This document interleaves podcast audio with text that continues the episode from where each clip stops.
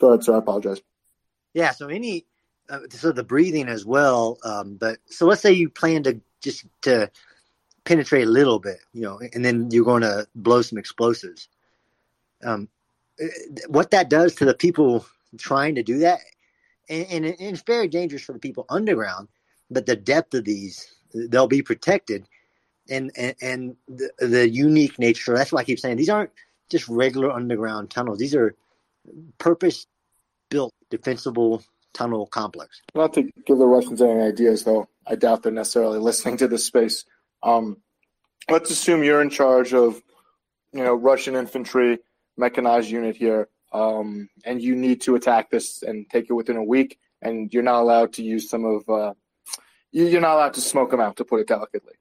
Is there anything that we should watch the Russians to be doing that would better prepare themselves, or is it just once you go underground, it's a whole different world? Uh, so let's let's figuratively put it somewhere else, right? I don't want to talk about what it takes to sure. get there. Yeah. Okay. Let's say underground bunker system or something. Right. So you need specially trained soldiers like Spetsnaz. You would need uh, basically a ballistic shield for every individual, uh, a self-breathing apparatus, so a, closed breathing apparatus, so gas mask, all that, just to deal with the. Um, you would need a special set of night vision goggles. You would need silenced weapons. You would need uh, you know, potentially you could do some robotics on strings. So you would need a special unit, to be frank, to do this. So you're saying that you know if you have Yevgeny, the 19-year-old conscript, rocks and rolls down there with an AK with a Krinkov on the front, that he's not going to be so effective. No, the the bodies would just stack up. I mean, and that's not. I'm not being coy. The bodies would just stack up, um, and you could layer if you're inside, layer your defenses to where you know, maybe they get this far. Then you have all these layered aspects of defenses and where you can close a system and like literally bury them in it. Um, it, it gets really nasty. But yeah, absolutely. They would just they really pushed, I mean, like suicidal, like gun in their back, get underground. Um, that's just a dead person without the training, the capability, you know, the fear that would set in. Because again, you can't you can't even stand shoulder to shoulder with somebody and get the courage that you usually would get in extremist situations like this. Hold on, I'm going to bring up uh, one of your buddies, Colonel Spencer. We have Jay coming up. Um, he is a former Army Ranger. Jay, welcome aboard, shipmate. Go ahead, Jay. I know you wanted to throw in. Yeah, yeah. I mean, if you ever heard about Kiss, right? Keep it simple, stupid. Um, it, a lot depends on what type of the underground, you know, as far as the width and depth. But um, you for sure you're gonna need grenades because you can keep someone tied up in a, um, a tunnel network with just concertina wire and booby traps.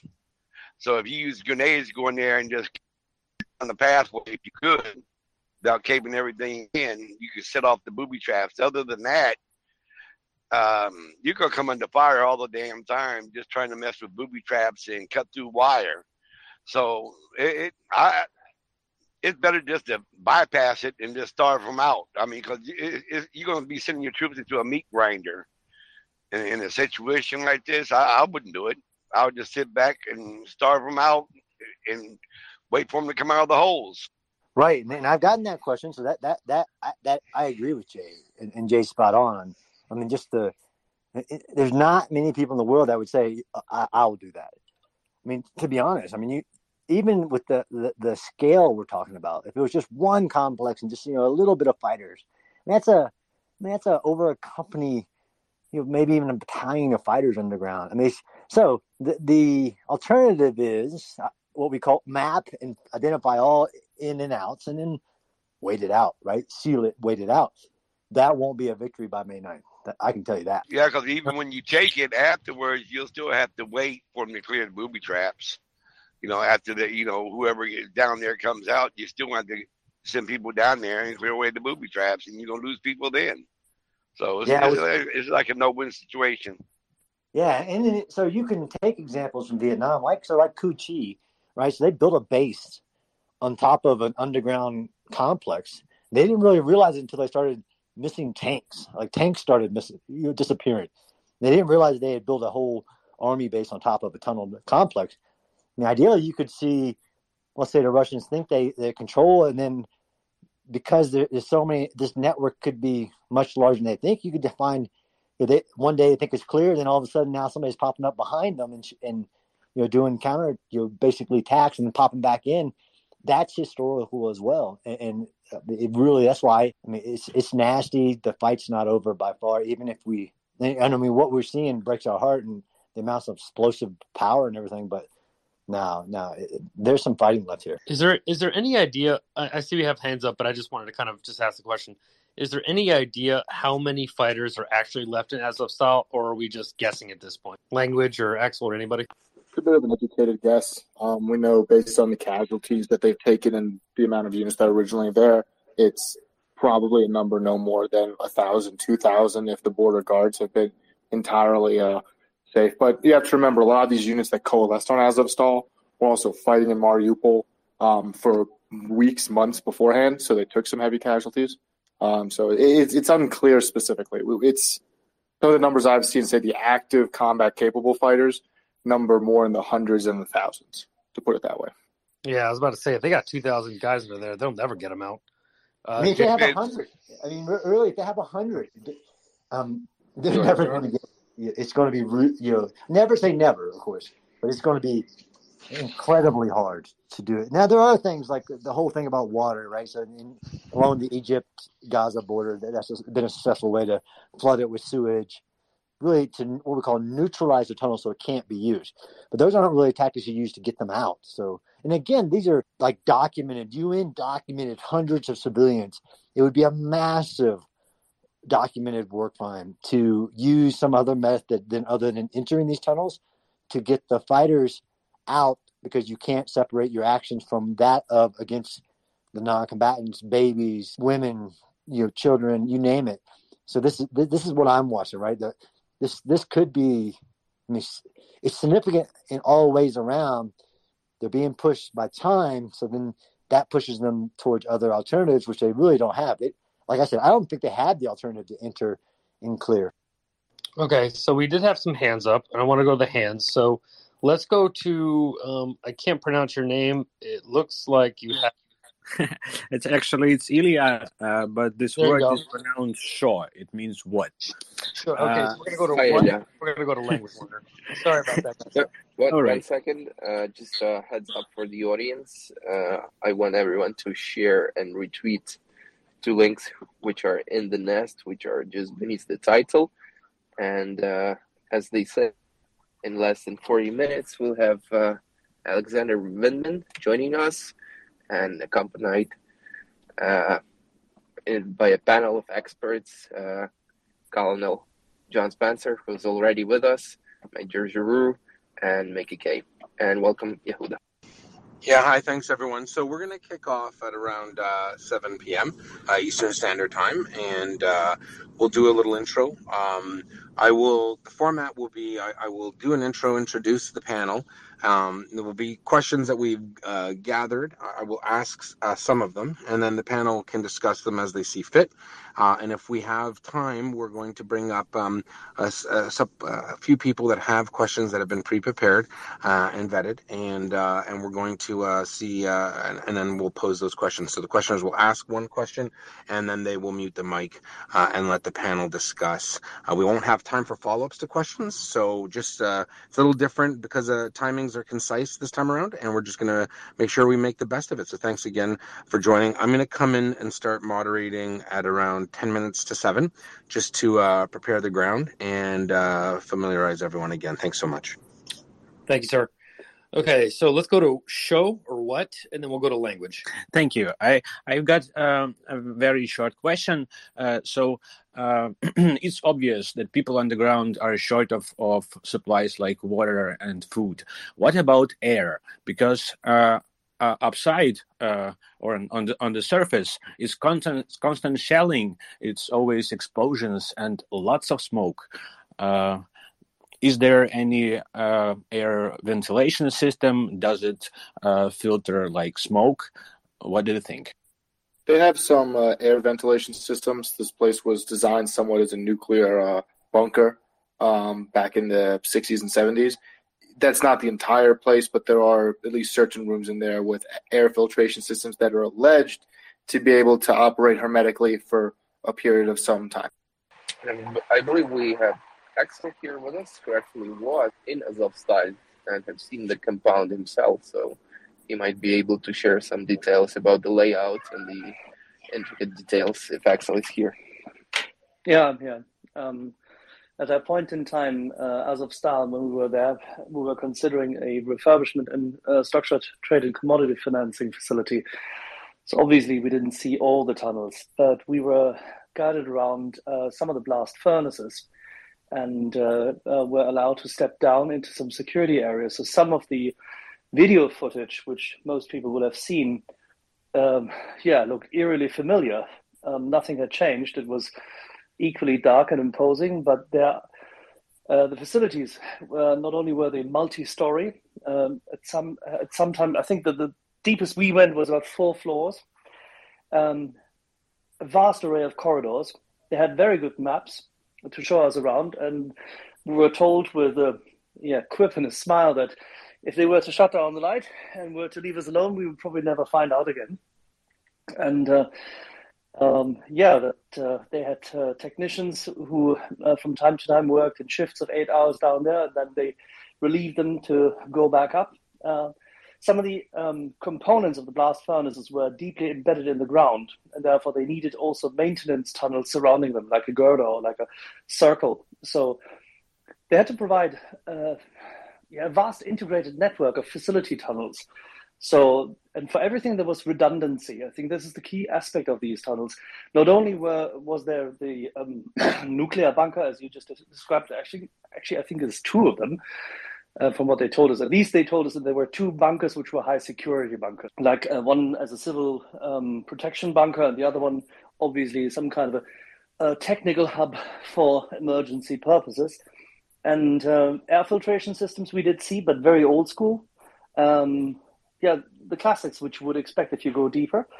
And uh, we could see that they had significant water um, yeah, provisioning capacity. So you actually had um, generators, water. You could uh, you could survive there, um, but it is uh, for anyone who doesn't feel comfortable in close, compact, and condensed spaces. It is abso- it would feel absolutely threatening after quite some time.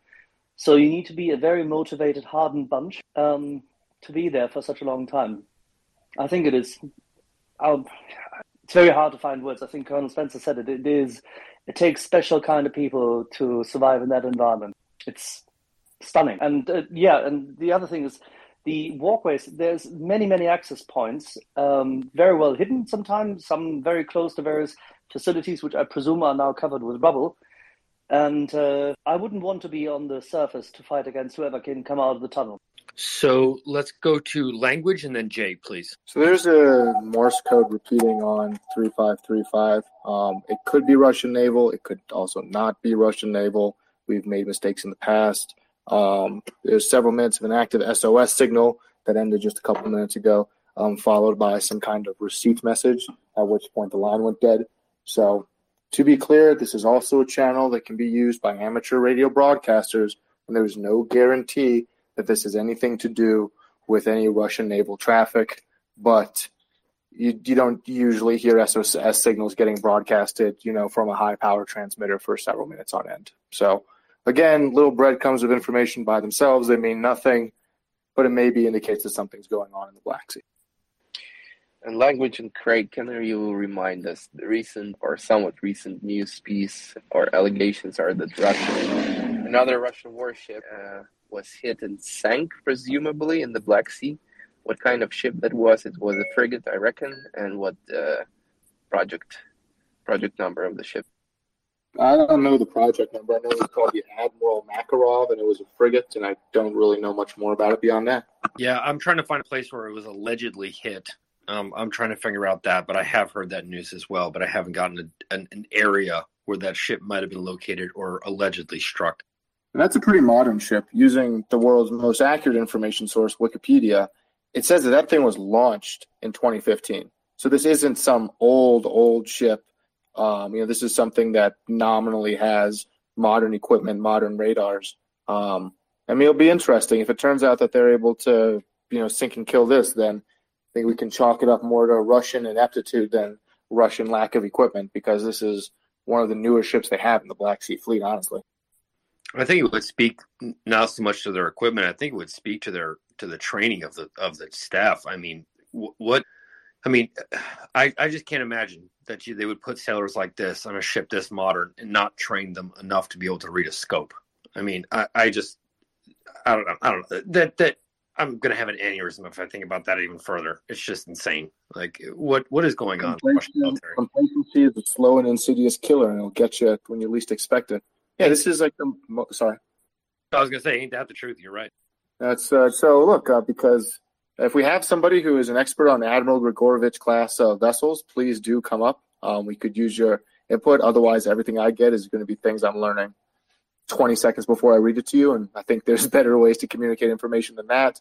You can tell is that uh, there's a couple of them. They're sending some to India as well, and they're essentially the one of the most modern frigates that Russia has. All right, Jay, go ahead. Yes, uh, the only I, I, was thinking about it. I said, um, just like in urban combat, a lot of times when you breach a building, the best way into a building is making your own doorway, you know, blowing a hole in the rooftop and going down, forcing people out into the street. If they knew where these people was held up at, they could dig a hole downward and uh, try to blow their own entrance. That that's what I would do. Then flush them out into the open. A number of these things have concrete on top of them as well. Um, it's not just you know dirt all the way down to some basic structures. Uh, there's a number that are alleged, at least these bunkers that we're talking about, have several meters thick concrete around them. I mean, this was designed to be essentially a nuclear fallout shelter, as I understand it. Right, but I mean, earth and, and, and concrete and everything has to do with the nuclear fallout. But you can blow your way in there. It's going to take you some time, but I'd rather make my own entrance than if anything. You know what I'm saying? Instead of using the entrance that can be booby trapped. That yeah, I agree with you. Um, so you'd have to, you you would see that level of a drilling. You can't do that by hand. Um, the level of the drilling equipment you would need and the time you would need. Again, that's so after May 9th, we can talk about like what the, we think the strategy is going forward. But you're right. Um, but this is a very special type of tunnel. You would need again very special types of equipment, very special types of miners. You, you would need a lot uh, to do that. Uh, let's go to Sean and then Dr. Pasha. Sean, go ahead. Uh, yeah, thanks so much for uh, for letting me speak. Long time listener, um, archaeologist from from Texas, so so nowhere near the experts we have here, but spent three seasons in Ukraine uh, working at Chersonesus. Uh, for those, I'm sure some of you recognize that uh, Greek origins, famous site near Sevastopol. Uh, so met a lot of people during that time, and uh, you know, one of the things I want to speak to is just the resilience and uh, uh, ingenuity of the Ukrainians. Because if you know, if I learned anything while there, it, it was that. You know, so um, just feel for them so much, and um, you know, thank you for the space. It's brought me comfort. you know, knowing how uh, you know how how the people are suffering there, and so uh, I'm hoping to have another whiskey tonight if it's another boat that's gone down. So we'll keep keep paying attention and tuning in, and uh, just like to hear hear more about the Ukrainians. And and you know I know we get into Russians and and operations and their you know Putin. My God, we talk about Putin so much, but the more we can speak about the Ukrainians and and you know their experience, their culture, their history, uh, and I know you all bring it, but uh, you know, keep bringing it. And uh, glory to Ukraine and glory to the heroes. Thank you. Oh, Ukraine. Him Slava. Uh, Tim. Oh wait, I'm not Tim. Where did you go, Doctor? Oh, Doctor Posh is gone. Okay, never mind. Uh, let me get up somebody else here in just a second. Oscar, I see you. I see you with your hearts. I hope Odessa is doing well. Hang on one second, folks. Let me cycle up some speakers. Uh, no to the person in the DM. Now is not the time to speak about trains and grain supplies out of Ukraine. Uh, we're going to stay on subject. I'm not going to divert it too much. I will get to commodities training, uh, commodities uh, this weekend. We will get into that. Sorry. Okay, so question in the DMs actually seems like a good one.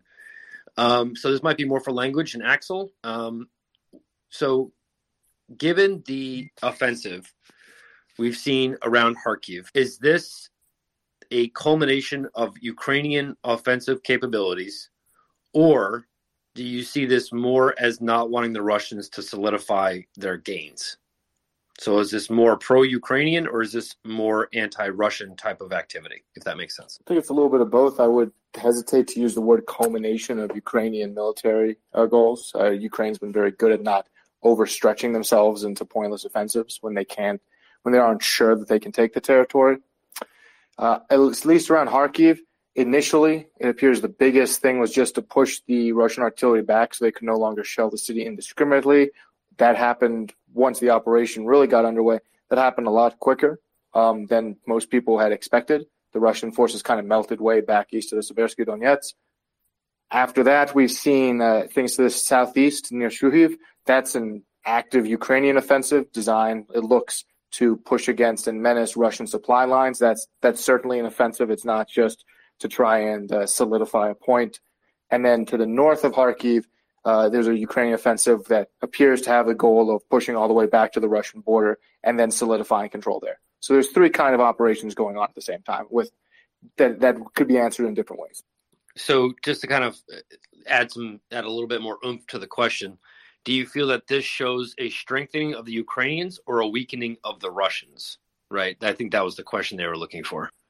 I'd say it's more a weakening of the Russians. It's difficult, right? Because they're both going to play out the same way. We are seeing a strengthening of the Ukrainians in that they're able to push out from Kharkiv. Um, is that due to the lack of surrounding Russian troops in Sumy region? Who knows? Um, is it because they've received better arms, better equipment, more manpower? Also a possibility, but it's really a give and take. It's very difficult to call it one way or the other. Though I think we can empirically say Russian combat ability continues to degrade as time goes on, and to all intents and purposes, the general Ukrainian combat ability continues to be uh, upgraded. So, yeah. not the most satisfying answer. But. Yeah, Axel, go ahead. Jim, um, still think that the delaying action and activity um, around the Izium salient is an astonishing um, show of uh, very capable defense from what we can see from the outside. And it's great tactics. It's um, evidently frustrating the Russians that whenever they push forward, they're again attacked from the sides. Uh, Ukraine has made a lot of hay out of uh, the woods um, on the northern P79 line um, to slow down and attrit, especially the armor um, of the Russians. They've lured them into the open space towards Barvinkovo and Kurulka, and they've uh, very slowly only allowed them to progress alongside the MO4. So now the Russians are spread out in this, and essentially, if we are right to assume that more and more of the longer range and precision guided munition loaded higher quality Western artillery is coming into play and into the- into theater, this could end up being like shooting fish in a barrel. It's um, if it works, it's a logistical and uh, battle tactics masterpiece of the Ukrainian armed forces, and not necessarily only a show of weakness on the Russian side. Because yes, of course, it's easily conceded that uh, they're BTGs to the extent that we know it from the outside, and I'm I'm not an infantryman at all, but uh, from what I understand from my friends in mechanized infantry and armor. Um, these BTGs have not had enough um, reconstitution, reformation, whatever kind of time to replenish their ranks. Um, they have a lot more infantry than others, as we understand, because a lot more infantry seemingly is supposed to have come against, especially the uh, what is it, this Kurulka uh, corridor, and seemingly the Ukrainians are mowing them down, um, as if it were I don't know a recap of Chosin or I don't know Demyansk. Uh, it's very difficult to find words for this. Um, seemingly, the, the bodies are stacking up on the Russian side. So, from that perspective, uh, the Ukrainians seemingly are doing exceptionally well in attriting and frustrating uh, the Russian advance, which they have slowed down. Yes, everybody says that the Russians are making progress and they're moving forward. And then, you know, these battle tactical maps appear with ever more progress and ever more red color. But essentially, you have to consider what is the cost benefit ratio, what they've achieved, and have they not actually been lured into the same salient where their Soviet predecessors have essentially been reduced to a third of their strength and then had to retreat ultimately. It's it's uh, it's very strange. If you think about it that this salient could be decisive in in order to reduce the northern part of the Donbass front to rubble, especially if and when the Ukrainians were to make a move after having swept north now to the north um, east of Kharkiv and having made efforts to segregate essentially Russian troops and, and sever their supply lines from the north we could end up seeing um, one of the biggest defeats in Russian uh, history. It's, it's, it's, of course, this is all in the balance. I'm just trying to highlight what I now experience, and many people have said that we should wait for the Russians to make this massive attack, and they're doing it, but they're not getting through. And how should I put this? This is probably a very skewed comparison, but if you think about the rumble in the jungle, and how Ali managed to attrit Fraser. The rope a dope. Somehow it feels like, yeah, exactly. Somehow it feels like that. This is the only image which comes to my mind all the time. But anyway, so that's just me. I like to use I use I like to use uh, judo as a good comparison. Just letting just sidestepping them, letting them go past you, and just using their momentum to get them. Because for every mile you advance, is a mile you have to supply, and a mile you have to supply, you have to guard. And it just it just seems like they're just one step ahead. That's good you know they're just using they're just they're just one step ahead of the Russians all the time. Um, let me see. So real quick, let me just put out a PSA really quick. Uh, we do have Alexander Vindman uh, who will be joining us this evening at 7 p.m. Eastern Standard Time. So that's U.S. Eastern Standard Time. Hold on, let me bring Ryan into the conversation. Okay, so Alexander Vindman will be joining us at 7 p.m. Eastern, so approximately in about 20 minutes. Uh, we would ask that you please retweet and share this space or retweet that link at the top of the nest, whichever you prefer. Um, uh, one second, Ryan, let me just finish this really quick, brother. Um, so we would ask that you retweet and share. Um, and then we would also ask that you please consider giving to mariaaid.org. Uh, go ahead, Ryan. Uh, sorry, I was just kind of peripherally listening listening here, so we may have already covered this ad nauseum. Um, but were we discussing the prospect that uh, maybe the soldiers in Mariupol are sandbagging and they've got more supplies down there and ability to hold out than they're letting on? Um, I would think, given the size of the underground bunker there, um, and knowing that they expected this somewhat for a period of months in advance, could they not have a year or two's worth of supplies down there for a hundred battle hardened fighters just to keep absolutely treating them for months on end? I, absolutely, I can definitely attest to the fact that they even had uh, in their bunker system at the time when it was just civilian use, they had tons of reserves there.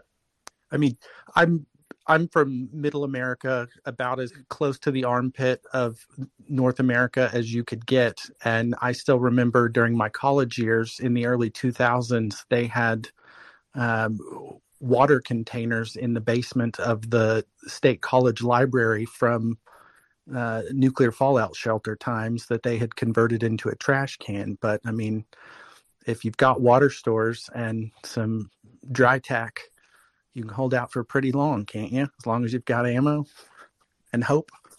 Uh, Ryan, there's one more thing. They have a water purification system there, and they do have uh, deep water wells. Well, water is not their pro- if, water is if, not their problem. If they're not short on water, then all they need is ammo, and I think uh, Mr. Spencer could attest to that much more thoroughly than I ever could. That's actually a good question, Colonel. Um, would you say that your that your expending of ammunition would be at a would be at a lower rate given the confines of this, or would you expect heavier firefights or shorter firefights? Colonel, Sorry, just a short question uh, in between. One second, sir. The, the, the water pur- purifying does it require One, just give me one second. Just give me one second. We'll we'll bring it up. Colonel Spencer, are you with us or no? I'm sorry. I, I, I, I am with Oh. you for about two minutes, and I'm jumping off for Shepard Smith on NBC. all I, all what I, okay, more than fine. We'll let you go. I'm not going to pin you down on that Okay. question. Sorry. All right, I'll, I'll see you guys soon with with Alex. Thank you, thank you, Colonel. Thank you, Colonel. Okay. I always Uh, call him Mister, Yep. and I feel horrible about it because I don't know whether to call him Major or Colonel. I always just go with the bird. Always go with the feathers. Uh, I Major just, I just freeze. Rangers. I'm I'm not No, military, Ryan. so I try to defer. As he told us, as he told us, major, major of the Rangers, and now Colonel of the National Guard. Ten four. Thank you. Juha, go ahead. You were talking about water purification. I'm sorry. Yeah, i- just a question. If there's water purification and uh, deep wells, then uh, do they need any electricity, or uh, can they be also operated without any any any power? I really don't know. I would think those would run off of an electric submersible pump. There's probably potential that they could manually operate them, especially if they were built for a fallout shelter application where they may or may not have access to power or a generator. Uh, I wouldn't want to man a hand pump for a water well, but uh, it's better than dehydrating to death. Okay. I think that's a good point. You can always convert an electrically electrically powered system by means of you know upgrading it, so to say, to manual. There shouldn't be a problem actually. And I'm quite sure that if they had that issue, they will have probably already at the beginning thought about it, Can I given how smart they are. can I ask you a question? During the during the the smelting process, you wouldn't use salt water, right? You have to use fresh water, or no? Uh, I think there will be people who can talk about this, but uh, you can purify uh, brackish water. Oh, okay. All right. Um, Martin, uh, CJ, welcome. How you doing, brother? Doing Uh, great. awesome. Good to hear it. Sounds like uh, sounds like your Ukrainian brothers are doing some work north of Kharkiv. Um, yeah, language learners uh, putting me to task and making sure that all the uh, spotted M triple sevens aren't actually D thirties in disguise. You know. Ooh, I thought we'd brush that one under the rug, but no, he's he's absolutely right. Um, it, for those of us who may or may not also be me, any good ways to keep from being fooled by a D thirty, or should I just put glasses on? Gun shield. That's about it. But you called it right. So unless I missed a tweet you deleted, No, he was covering his tracks. We all know he thought it was a D thirty. got it. He's just covered himself. No, I'm just kidding. I don't know. Um, Axel, you unmuted yourself. Did you want to add something? I'm sorry. Yeah, no, I just want to quote someone, one of our regulars. I don't know whether he has managed to say it earlier because I simply wasn't there all the time, as you know. Um, but uh, Cajun was so kind as to highlight this uh, quote. I think he he has it from some place, but it's very good. Putin's greatest mistake, and he has made some huge ones with Ukraine, was that he sent an army of slaves to liberate free people. How ironic. Um, Martin, you have your hand up. Go ahead, please. Hi guys. Uh, on the topic of uh, uh, freshwater supplies in Azov, uh, uh, first point is uh, usually with this systems and this kind of infra- infrastructure, you have a manual way of pumping the water. Secondly, um, there is filtration system because you cannot produce really good steel with salty water. Uh, and if you cannot combine those two, there is multiple ways. I'm imagining uh, people stuck in there already know to filter water with materials you usually get in a uh, uh, steel plant uh, uh, and any kind of industrial uh, situation. You just uh, you just need basically you need uh, heat heating equipment, some kind of uh, flame maybe, and you need uh, clean sand. That's all you need. So water won't be a problem in any kind of of facility uh, for for producing steel. Thank you. I appreciate that. That's nice and simple enough. Drew, welcome back. Uh, let me add your partner in crime here, Drew. Colby's coming up as well. So, again, just a quick programming note. In about 14 minutes, we're going to have uh, Alexander Vindman uh, will be joining us at 7 p.m. Eastern. So that's 14 minutes for those of you who are in different time zones. Um, we're going to be just to just kind of give everybody the order of how we're going to handle this. We're going to lower people down so that we can bring certain speakers up that um, have some questions for Alexander Vindman. Obviously, we want to get, want to get Colonel Spencer back up here. So please, please, please do not be offended if we lower you down.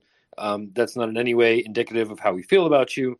But obviously, with a special guest, we just kind of want to clear the space a little bit, clear the air, and then kind of operate on a much, you know, uh, smoother tract, as it were. Um, and we're going to get some co-hosts up here that are going to mo- help moderate that. Uh, Colby, welcome. Drew, welcome. Uh, Ryan, thank you for lowering yourself down. We appreciate that. Uh, language, please go ahead.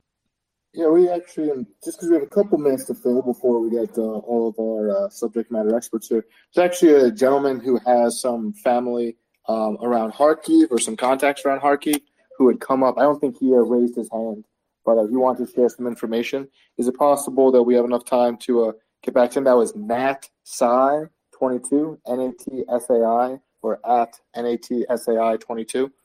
Um, some updates from Kharkiv um, so regarding looting in Stary Saltiv, a situation with the dam, and fighting around Kharkiv, um, he's got friends there. Is this the is this the the dam near um, near the middle of the Donetsk River? Or are you talking about the southern end? Uh, Nat, I think we've got you up here now, sir. Oh yeah, Nat, go ahead, brother. Never mind, he doesn't like me. I'll invite him back up here. I'll let him hold on. Let me get him back Yeah. up here. Here he comes. Hold on. It's okay. He's probably staying at a Hilton. You could have stayed at the Holiday Inn Express last night. Hello. Yes. Yeah. Nat's Nat Sai. Uh, I think you and Language have been talking. Language, go ahead. I don't. I don't know what you guys, what subject you guys have. Go for it. Uh, Nat, the floor is yours. You said you had some updates or some friends from uh, Kharkiv. Oh yes, hi, hello. I spoke uh, a couple days ago in the space. Uh, I had different handle, uh, stand with Ukraine that time. Uh, so quickly, um, I'm working with the group of volunteers in Kharkiv, and I have a lot of friends there, and I keep in touch every day. And we have, um, well, I can just give you update on how does it feel right now to live in Kharkiv, um, what is happening and um, like little bit uh, news on Stary Saltiv and surrounding areas. It'd be great. Just a heads up, Net. Net Sai, um, we have five minutes before we will be joined for a scheduled event. So we, we'd love to hear what's going on in Kharkiv and uh, please do share. Uh, just uh, stay put after that because we're gonna shift to Colonel Alexander Vindman, who will join us at 7 p.m. But please share about Kharkiv, and then we'll be more than glad to hear more from you. Yeah, thank you so much. Well, I I will be brief. Uh, I can do that. So first about shelling, uh, it's changing. Uh, so for example, if before there were mines or grads, um, right now there uh, today, for example, were only uh, larger explosions and rockets. Maybe it confirms what was said before that Russians were pushed back and they have only long range um, artillery re- reaching Kharkiv.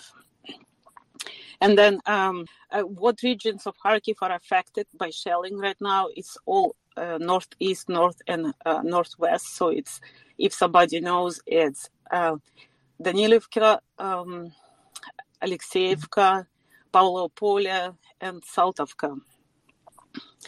And um, there, uh, there is nothing open uh, in terms of stores or um, hospitals, uh, nothing. And but there are many people. There is occasional aid centrally distributed, and hundreds of people are gathering in the lines to get it, and it's very dangerous. I've seen pictures, but I really don't want to share it because it just uh, doesn't seem right. And um, well, uh, in terms of fighting, uh, for example, Ruskaya Lazovaya, Kazachia and Stary Saltiv, uh, they call it gray zone. Gray zone means that uh, there is no Ukrainian or Russian troops inside. It's kind of in the middle and it's uh, like under the fire reach. Um, and for example, Ruskaya Lazovaya or Stary Saltiv, they're, uh, well, Ruskaya Lazovaya, they're being taking, like one day it's more Ukrainian, one day it's more Russian, but it's not really clearly taken yet. And um, for the Stary Saltiv, what I learned today that before the bridge was uh, over them destroyed, but now the water in the reservoir was lowered by three meters, and Ukrainians were able to fill out the gap. And it's right now the passage is open, like they can have certain vehicles passing on this um, soil, whatever was filled this gap, but they don't really go there because it's dangerous because it's within uh, reach of Russian fire. And actually, I think yesterday Russians were crossing over this newly built bridge back to um, west coast of the reservoir. But um, what is the most disturbing, I thought, was the way how Stary Saltiv was destroyed and lo- looted. And um, so you can imagine that this reservoir it's a very nice place in terms of uh, water sports and just rest and had a lot of um, like boats on the water and kind of um, uh, like these special places uh, where you can rent and rest kind of resorts. So there is no boats left. All were taken and stolen. Any type of uh, boats. Even they get all the paddles. It's completely clean. And they had uh, maybe hundreds of them in the water. Then in these resorts everything is taken out. Even hardwood floors laminate floors everything from the walls it's completely empty. So um, that is just so heartbreaking and this is all what i have for today. Thank you. Thank you. Thank you for sharing that. Um, it's important that while we are going to be joined by a special guest um, here shortly, we want to remember that this war is being conducted against the Ukrainians, and this is uh, this is the genocide of the Ukrainian culture and the economy as well. Just a follow up question: Have Russians been completely pushed out from Tserkuna and uh, net? Uh, no, not yet. I think Tserkuna is that um, gray zone, and uh, definitely they are still in Lipsy. Uh, so, so there is. I, I don't. Well, I can re-ask, but I got impression that uh, Tsirkuni Ukrainians still don't have access to. Hello? Yes, thank you. Just for the understanding, Tsirkune is uh, really close to Kharkiv. It's like uh, it's like a suburb of Kharkiv of sorts, a few kilometers away to the south, uh, to the southeast. Yes. No, northeast. Northeast. Pardon. Yeah, um, uh, Malarohan yeah, to the southeast. Yeah, it's just right uh, behind, adjacent to the beltway of Kharkiv and Saltivka. Okay. Welcome, Yehuda. Hey, Drew. How's everyone doing? Um, alrighty. So, we're just going to get ready for uh, today.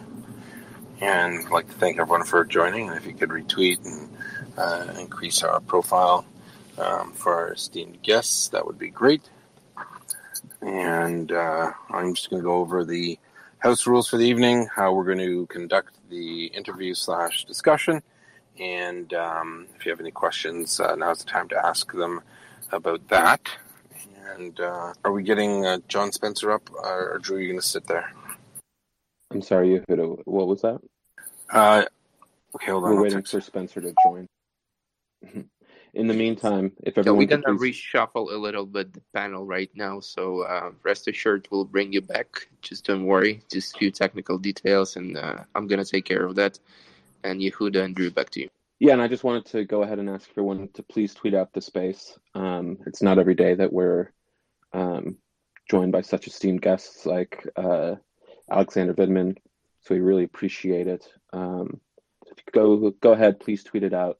For those of us, for those of you who are just joining us, um, we have been running this space 24/7 for about 70 days now, um, starting the day that uh, Russia invaded Ukraine, most recently, February 24th. And so it's been a nonstop Twitter space, 24/7, um, focused on focused on um, providing you the news from Ukraine on the ground. Um, so if you could, please go ahead and follow Walter Report. Um, that's the main account that we use to host these spaces. We really appreciate having you here.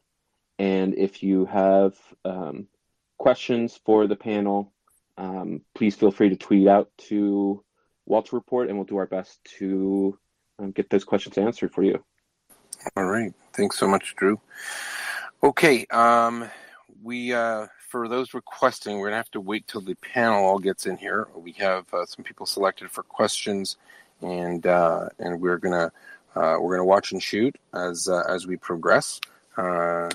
Uh, Colonel Vindman's popping on momentarily, and we're waiting for uh, Colonel Spencer. Ms. Giroux, welcome to the panel, uh, and Flight Commander K, retired, is coming up as well. So again, thanks for everyone for being a part of the discussion. As Drew was saying, we've been running 24 hours, seven days a week since before the invasion occurred.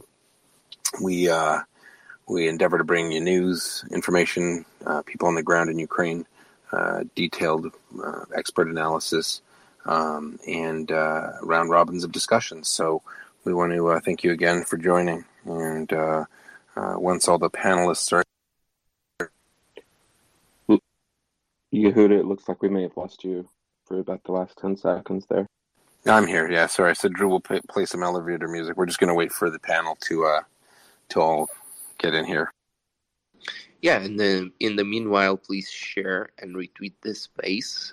Again, press the blue button on the bottom right of your screen with a plus sign and share and retweet. Yeah, and for panelists on your cell phone, uh, a pro tip if you have an iPhone um, and you don't want uh, your speech uh, interrupted just like mine was, go to uh, Do Not Disturb on your settings so that calls don't interrupt um, your Twitter um, your Twitter application. So there's that. All right. Uh, welcome, Colonel Vindman. How are you? Uh, are you hearing us? I, I hear you loud and clear. I'm here. Excellent. Great. Uh, we're waiting for John Spencer and Mikey K. All right. This is great. Thanks so much. Uh, welcome everyone to the panel. As uh, as we were just saying earlier, we've been doing this for about uh, 70 plus days since before the invasion, and um, 24 hours, seven days a week. Uh, we are definitely glad to have you here, and we are going to kick off. Um, uh, Colonel John Spencer will be here momentarily, and so uh, in the meantime, uh, we will start. So, welcome to the Walter Report, and thank you in general for your continued support of our space, and in specific for Mriya Aid.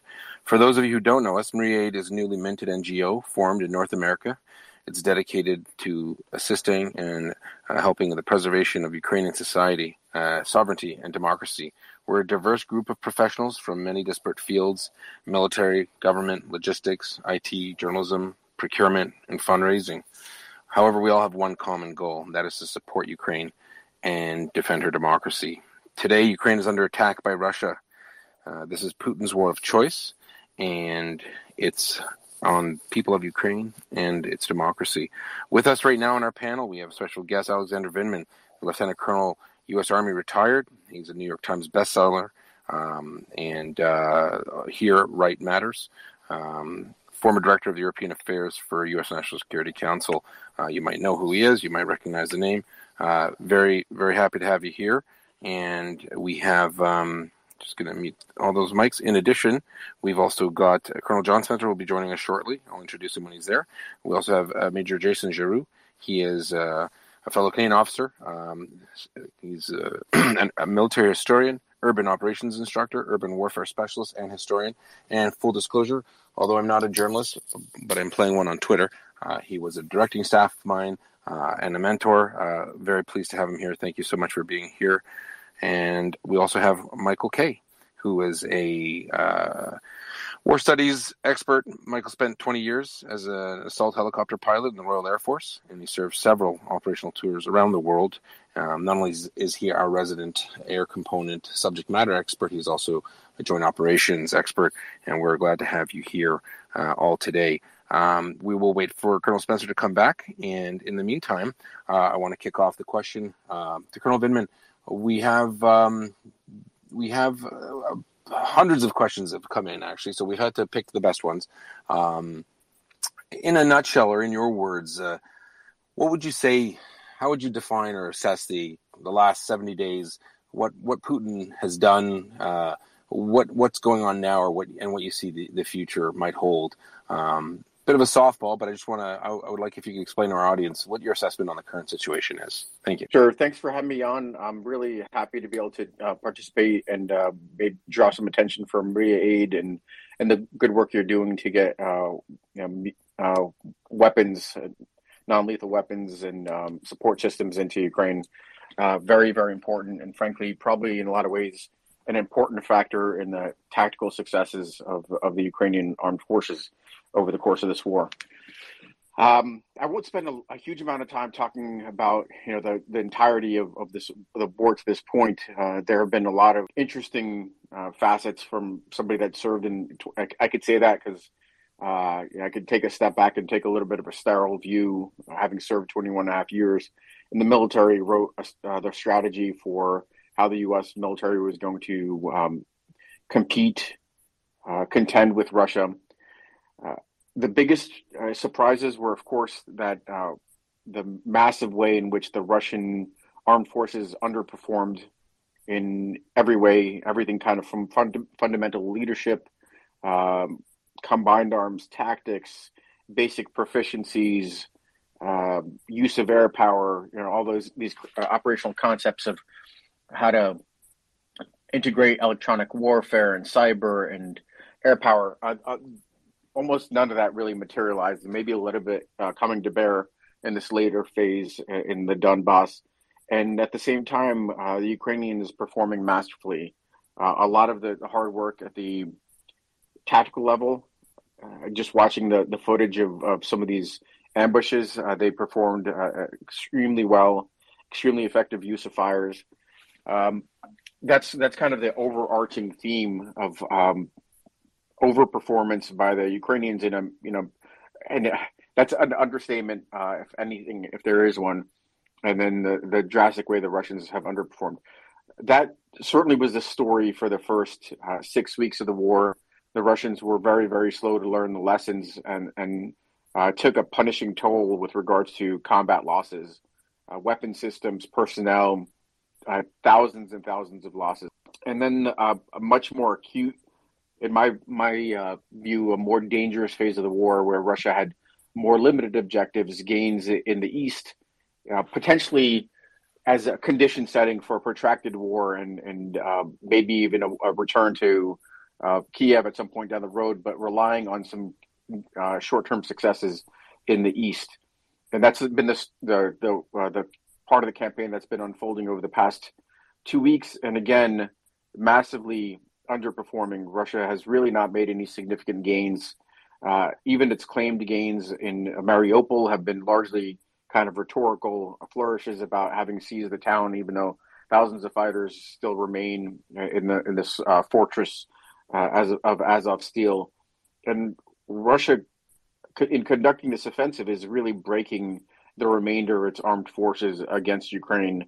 That's fighting a very very sharp, well considered uh, mobile defense, uh, uh, mobile defense in depth for that matter, giving ground when they need to, punishing, uh, uh, but doing that after they've significantly punished the Russian armed forces, um, and really not being able to achieve a breakthrough to the point where about two weeks into this this offensive, and just days before kind of what must have been a, an important mark on on the wall for the Russians, May 9th, uh, it looks like the Russian the Russian forces are about to culminate, and uh, it looks like the Ukrainians are positioned to counterattack. As a matter of fact, I think there is a, a, a good chance that they will counterattack in the course of the next several, several days uh, in, in time for May 9th. And that sends a very powerful message to the, the Russians um, um, that this is not, uh, uh this is, will not be remembered as a, day of victory for, for Russia. Thank you for that. Um, as you know, Marie, a lot, a lot of the principals here were former task force commanders of NATO Mission Op Unifier for Canada, and as you know, America and, and the Ukraine had, uh, uh pardon me, and the UK had one as well. Um, there are many questions uh, about your opinion as to the efficacy of that of that training for the last eight years. Uh, Colonel uh, Lake was on here, Melanie Lake. She's the first to tell you and, and be very modest and say, you know what, we learned just as much from them as they did us. Um, they were they were supremely impressed by their their commitment to um, uh, to training. Um, what impact do you think, uh, or can you speak to about uh, that training? Sure. So I'll tell you that um, most of my experience uh, from 2014 on was either forward in Moscow uh, or at the strategic level in the Pentagon and in the White House. So I had a chance to, you know, kind of peek in on on the training um, missions that we had uh, kind of certainly monitor what was going on and read quite a few of the reports of, uh, of outputs. And the people that were, were, were participating in these exercises and the people that were hands on certainly didn't miss that there was an enormous amount that we could learn from the Ukrainians. The Ukrainians on the ground were were uh, really developing and honing their skills, their infantry skills, their armor skills, uh, the ability to um, bring fires um, to the battlefield with, a great deal of precision. That's actually one of the amazing uh, components of, of this war for Ukraine is that they've been very, very effective with their uh, artillery. But I, uh, I don't know if I could. I, I, I mean, the, I guess I can't uh, necessarily speak to um, kind of an on the ground feel. I know that this was uh, this is a, a important feature